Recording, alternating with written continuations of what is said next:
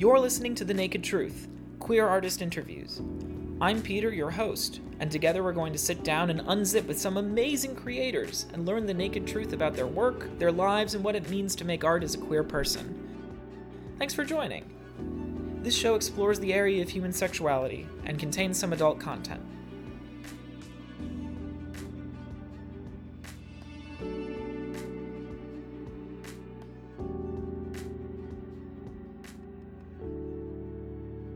Today I'm joined by Diamond David Anthony.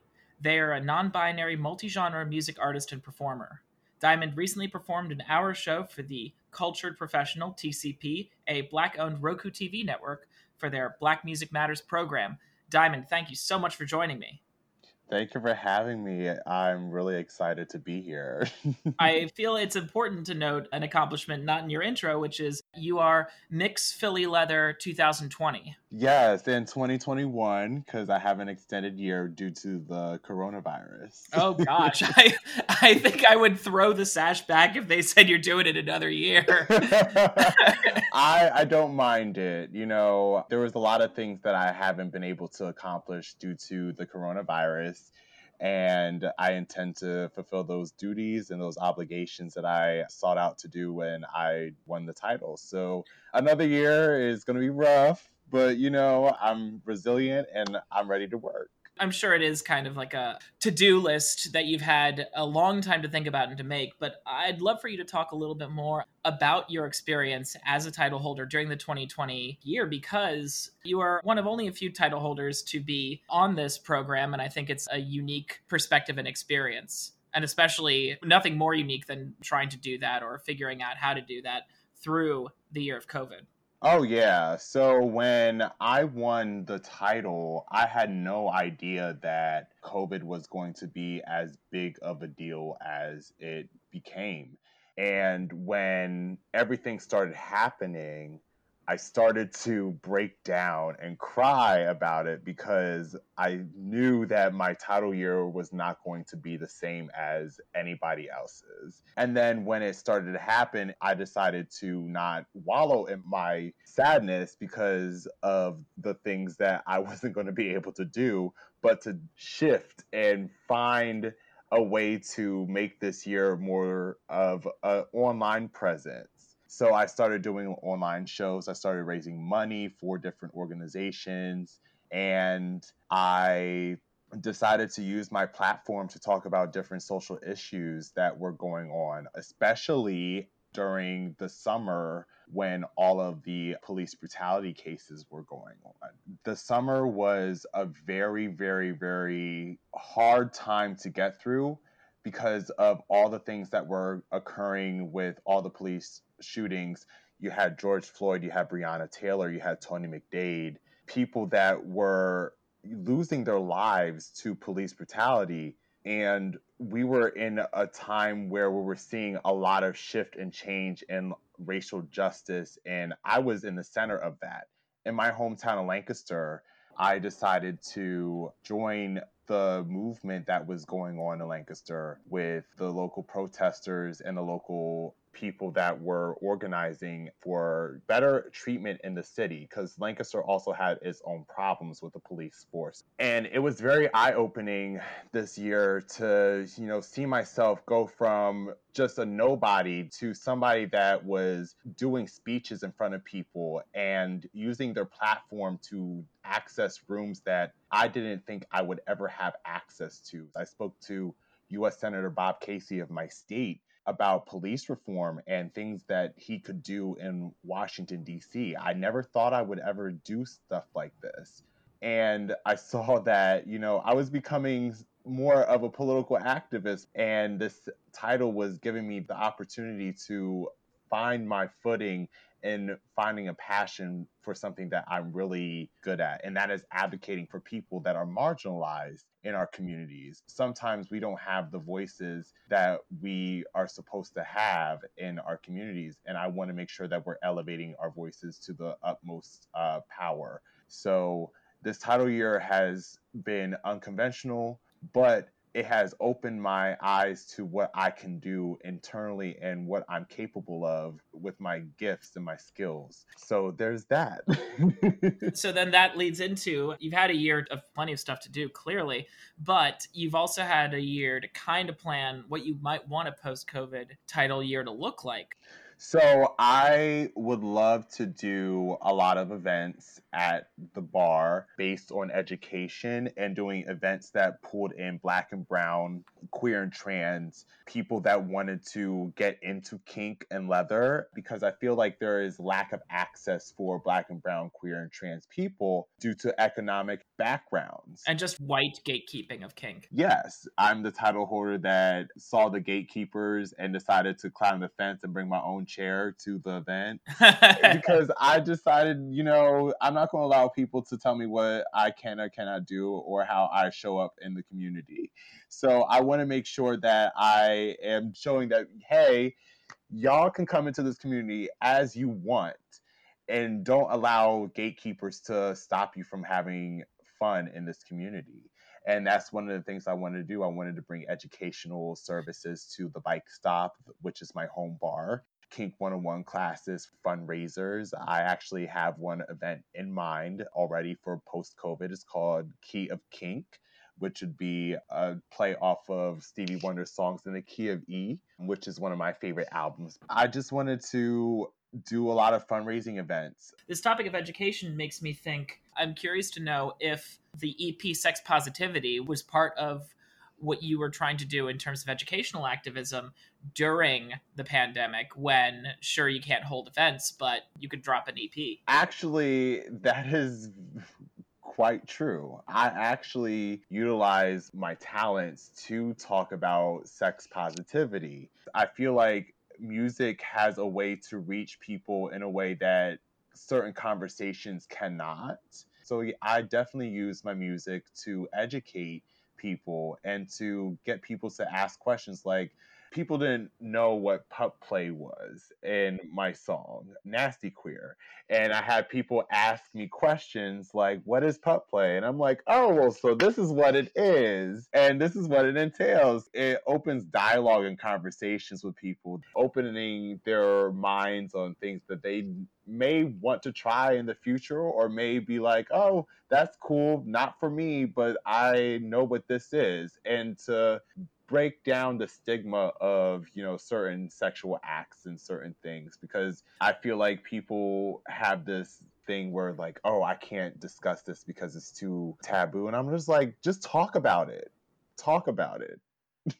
I'm really glad you're putting in these terms because I listened to Sex Positivity a few times and what struck me on multiple listenings was normalizing sex and especially like queer sexual experiences. You have a have a line about pushing a load out, about having sex in a dungeon space, in an exhibitionist space. I think it was a switch into submission really for me evoked the mood of one of those play dungeons, those like big sex parties. I'm thinking of like Bear Spikers and Mayhem, somewhere like mm-hmm. that, where it's mm-hmm. multi room and there's all this group sex happening. Oh, yes. So uh, all of that rhapsodizing to wrap around to say, I feel like the thrust of the album successfully is in like normalizing queer sexual experiences at their most graphic because using a term even like at their most graphic keeps on putting it in like a dangerous or like edgy space and the whole point is that like no this is what we do yeah, exactly. I didn't want to sugarcoat anything.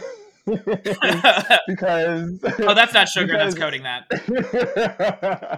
you know i didn't want to do that because i think there's a beauty in the raunchiness you know there is something very very sexy about being true to knowing what you want and knowing that it's dirty and nasty and sometimes it may be taboo a little bit, it's a beautiful thing when you know what you really want.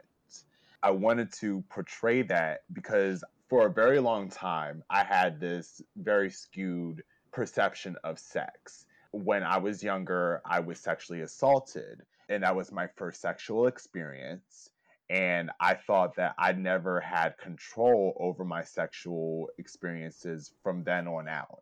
I, you know, was in very submissive but abusive relationships that were having me do sexual things that I didn't really want and I didn't enjoy sex and I was very out of control. I was out of control in what I wanted so much until I decided to get into leather and kink and when I came into the community I learned how to enjoy sex.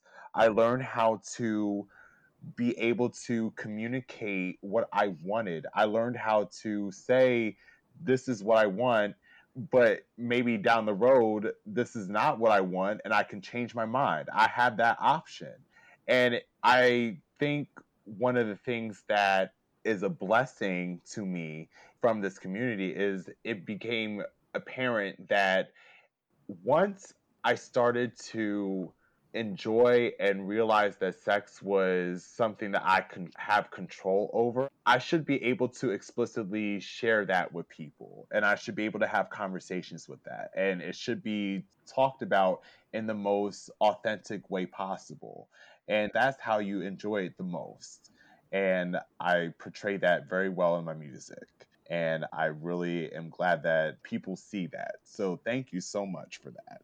Thank you for sharing so much of your own experience. I'm so sorry that that happened. It's clear that you've created a way to break the cycle, to create a positive situation that prevents other people from falling into the silence that causes so much damage around sex. I think that is important to share because I feel like people don't they don't take control over their own sexual fantasies and wants and whatnot. And I feel that that's part of the reason why there's a lot of unhappy relationships out there. There are a lot of people, straight people that I talk to when I talk about my explicit nature of my like sexual life and they're like I couldn't do half this stuff about that, but I would love to try it. And I'm like, "Well, why not?"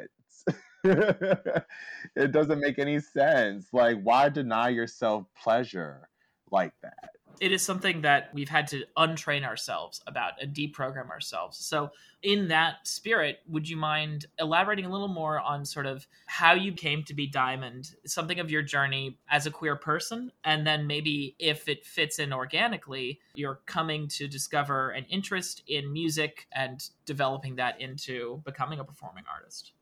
So, how I became Diamond?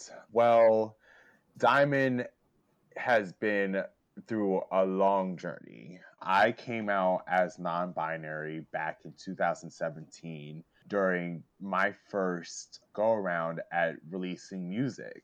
I had released my first EP called Zesty, and after that, I decided that it was time for me to explore more of myself.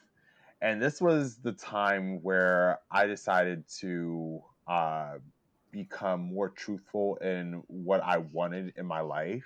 When I decided to release music, it unlocked something of importance to me, something that I didn't know that I had inside of me, which was courage to explore and be my authentic self. So I started to explore leather a little bit more. And this is when I started to become more in depth in the leather community. And this is when I started to wear more hair, and be more androgynous and uh, more femme with my looks. And I remember having a conversation with my mom because she found out that I had posted a picture of me in my leather and my wig and she was very visibly upset and very very very uncomfortable with it and it made me want to not do any of this because my mom's approval was something that I've always wanted and I always felt like I was fighting for attention from her. And she always found a way to knock on my self-expression because my self expression was very rooted in my queerness and my self expression was rooted in my sexuality and, you know, my sex positivity. And she didn't like that at all. She slut shamed me a couple times because of things that she has seen on my phone and stuff like that. And I honestly thought that she saw me as a black sheep of the family because I was very open about my sexual experiences and whatnot.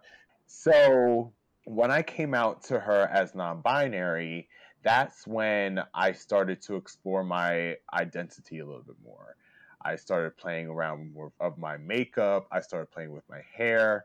And then years later, as I started doing music, something in me started to change. And I don't know when this started, but I remember a time where I just looked in a mirror and was like, I don't feel like my name at the time, Kareem, really fit me anymore. I had changed so much and I wanted something that fit me a little bit better. It wasn't until my Mid Atlantic Onyx Pearls siblings, my leather organization that I'm in, gave me the name Diamond. And the meaning of the reason why they gave the name Diamond to me was I take pressure from situations and put fire to them and make them into diamonds. Mm. And that has been something that I've done all my life. And that just described me so much better than what my name was. So I decided to change my name to Diamond. And it's still something that I'm getting used to. My mom is still getting used to it as well. But it has definitely given me a lot more power in myself and I feel a lot more confident. I walk around and I'm like, I shine bright like a diamond. No Rihanna on that one. That's a really beautiful origin story for a name and for an experience that I feel like in addition to the other elements of sex positivity, there's a is it okay if I use the name Kareem for this? Yes. Just because that name is still how you can find sex positivity on say spotify or something like that. Yeah. That the music itself or the lyrics themselves are more inclusive or more expansive than presenting one gendered experience Absolutely. I try really hard to make my music as gender neutral as possible. Not to say it's the easiest thing because it's not sometimes just wording and just certain lyrics I just love, but I want people to know that this music is for everybody to enjoy. And it doesn't matter who you are, you can enjoy sex in any capacity. And you can enjoy some of these things too. You just have to be open minded about these things. Mm-hmm. Now, in your coming of diamond story, you talked about getting into music a little later. Can you talk about your journey towards becoming a musician and you know some of your either background in music or how you came to find that as your form of expression so i started music very very early i started singing when i was five and i started with my family my family is a group of singers we grew up in the church so a lot of gospel music and that's where I found my calling. It was through the church. And I knew that I had a gift. I just didn't know how I wanted to use it.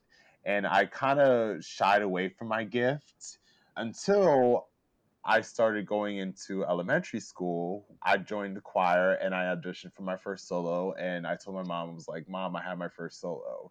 And she was like, Yeah, right. I was like, yeah, come to the concert. Like I'm singing in the concert. And I remember singing my first solo and I got a standing ovation.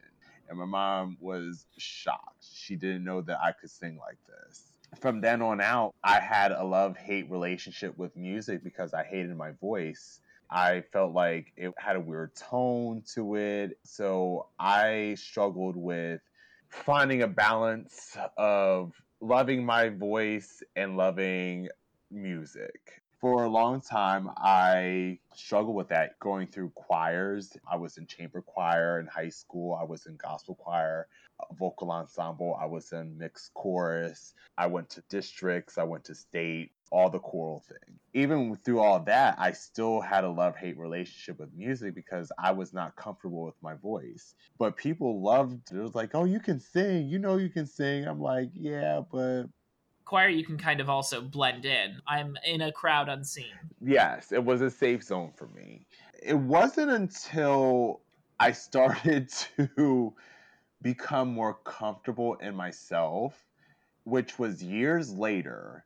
I was so wrapped up in self hate. There was a lot of internalized anti blackness because of the environment I grew up in. People will tell me that my skin color was ugly, things about me were ugly. I internalized a lot of that.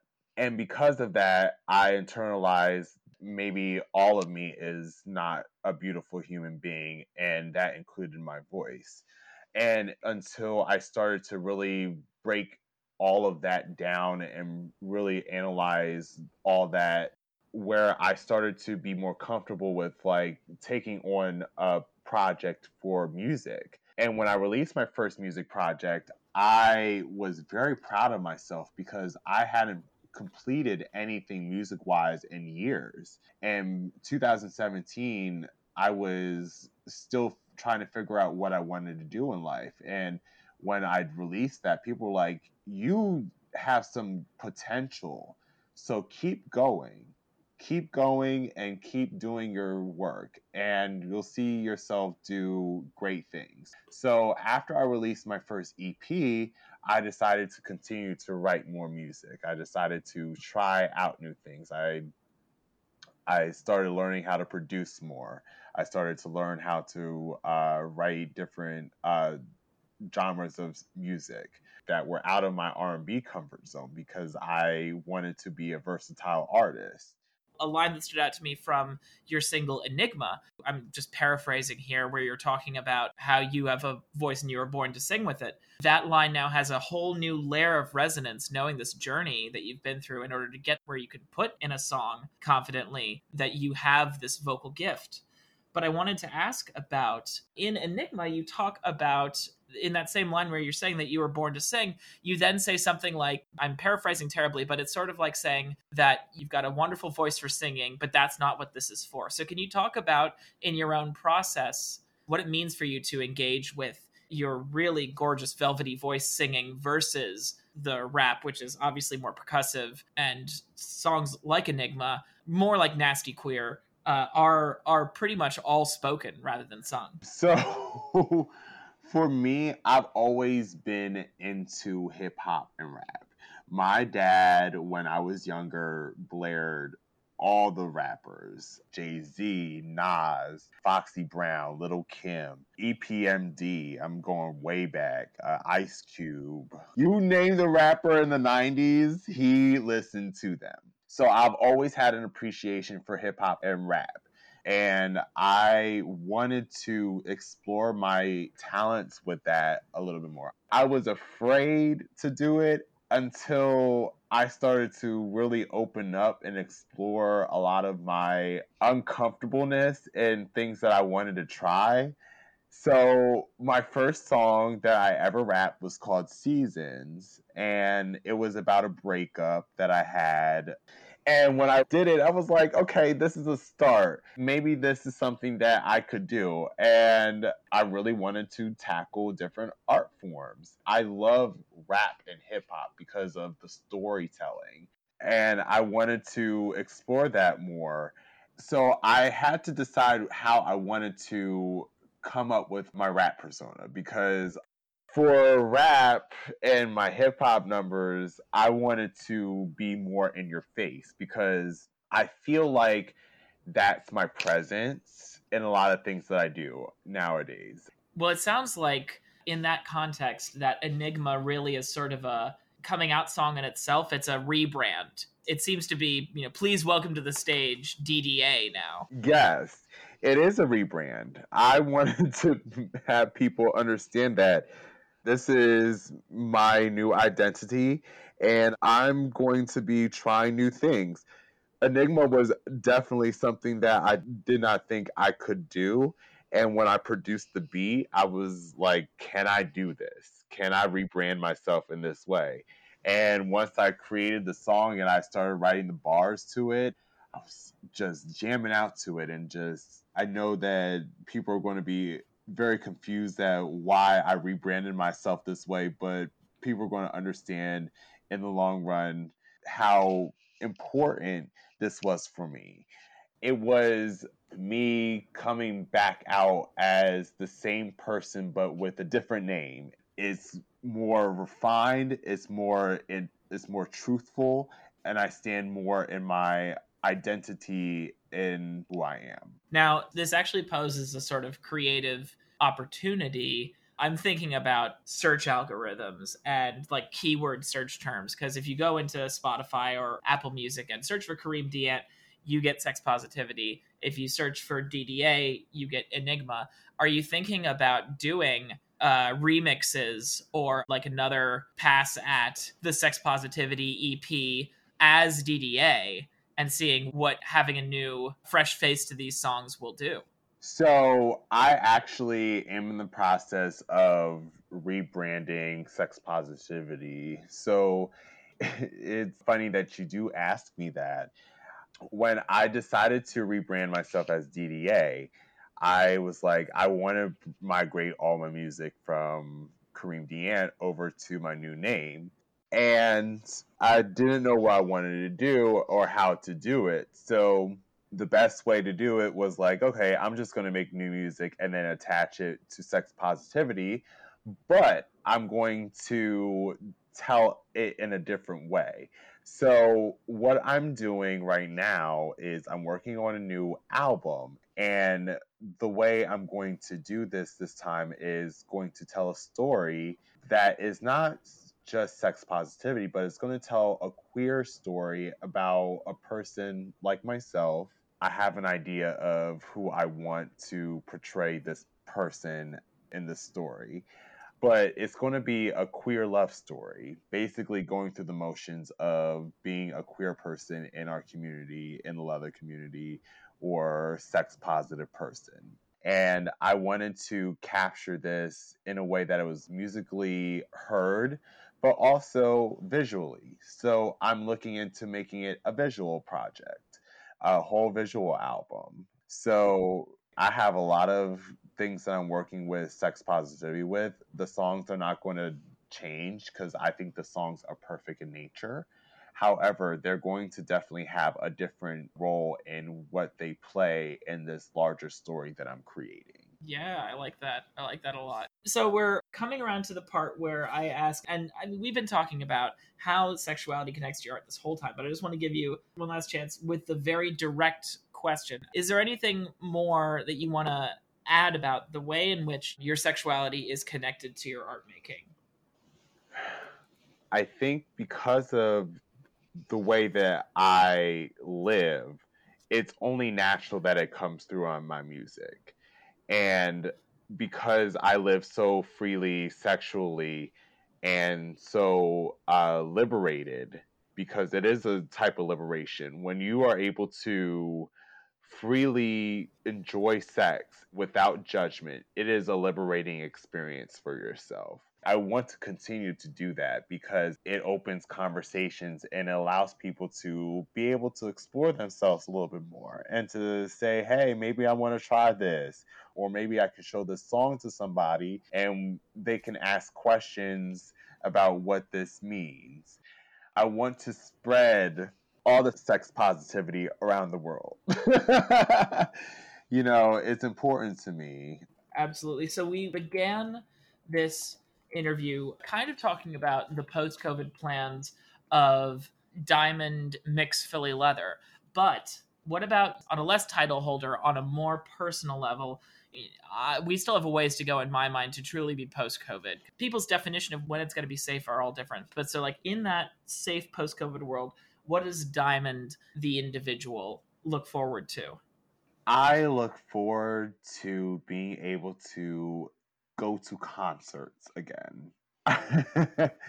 I miss concerts and I have been watching live concerts of different artists that I look up to because I've been looking for different inspirations for my new music projects so people like Tina Turner, I've been watching Beyonce, Prince, Michael Jackson, Janet Jackson, and the like. I just like seeing the crowd go wild in the concert hall or the stadium. I'm like, I want that so much. So I'm looking forward to being able to go into live shows, but also perform again. I miss performing so much.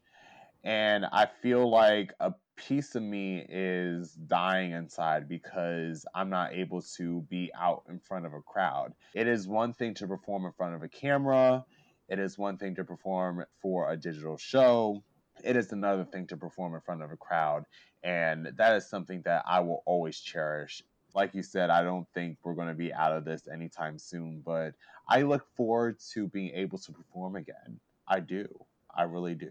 I can't wait for when you can perform live again, and I can't wait to hopefully be there in the audience. Oh yes, please! I'll put on a good show. I have no doubt. Well, thank you so much for joining me, and yeah, stay safe and keep persevering. Thank you very much, and I appreciate you having me. Thanks for spending some time with us on The Naked Truth. If you want to learn more about this episode's artist, be sure to look through the links in the podcast description please consider how you can support the creative people on this show and in your community. Art helps us all get through, and that's the naked truth.